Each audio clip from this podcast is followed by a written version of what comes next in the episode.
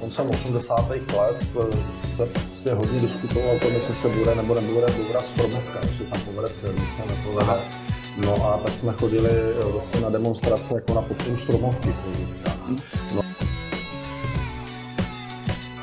Protože totalitní režimy velmi často zamlčují i otázky životního prostředí, o tam mluvit eh, správně, teď myslím to jako pravdivě, jo, se nenosí. Dokonce je to i aktuálně ještě třeba v některých zemích v Ázii, to úplně zmiňovat možná, ale mám kolegy na univerzitách, kteří tam mají problémy, prostě když jako něco změříte a zjistíte, že v té vodě tečou jedovatý látky, tak oni to nesmí publikovat. Je to prostě zakázaný, takže tam vlastně nefunguje ani taková jako svoboda toho bádání, protože to má politický podtext, to životní prostředí.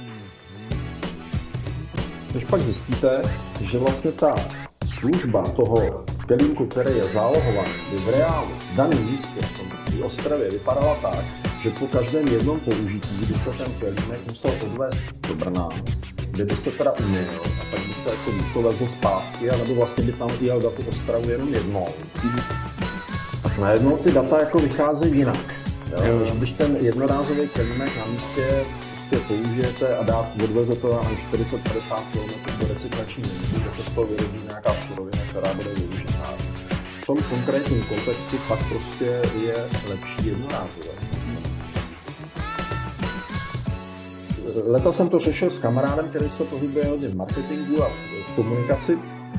A když jsem mu před 15-20 lety říkal, kolik je těch dopadů a takhle říkal, a to nemůžeš komunikovat tohleto. A který je jeden z nich? Řekni jeden z nich, a pak si tak uhlíkovou stopu. Já tu jsem pochopil, jak vlastně už ti kolegové, kteří to dělali prostě přede mnou, v Evropské unii, v Americe, že oni prošli stejným procesem, stejným vývojem, akorát prostě jsou napřed už tady. Vlastně já jsem jako netušil, když jsem začal dělat něco v oblasti životního prostředí, tak jsem se na to díval jako spíš tak jako přírodovědně, řekněme chemicko-biologicky, ale když chcete dělat udržitelnost, tak prostě v zjistíte, že k tomu potřebujete řešit geopolitiku. Ten druhý krok, geopolitika, protože suroviny a, dále. A třetí je filozofie. Když to říkáte, jako nějaký, nějaký prožitek a vlastně smysl toho života.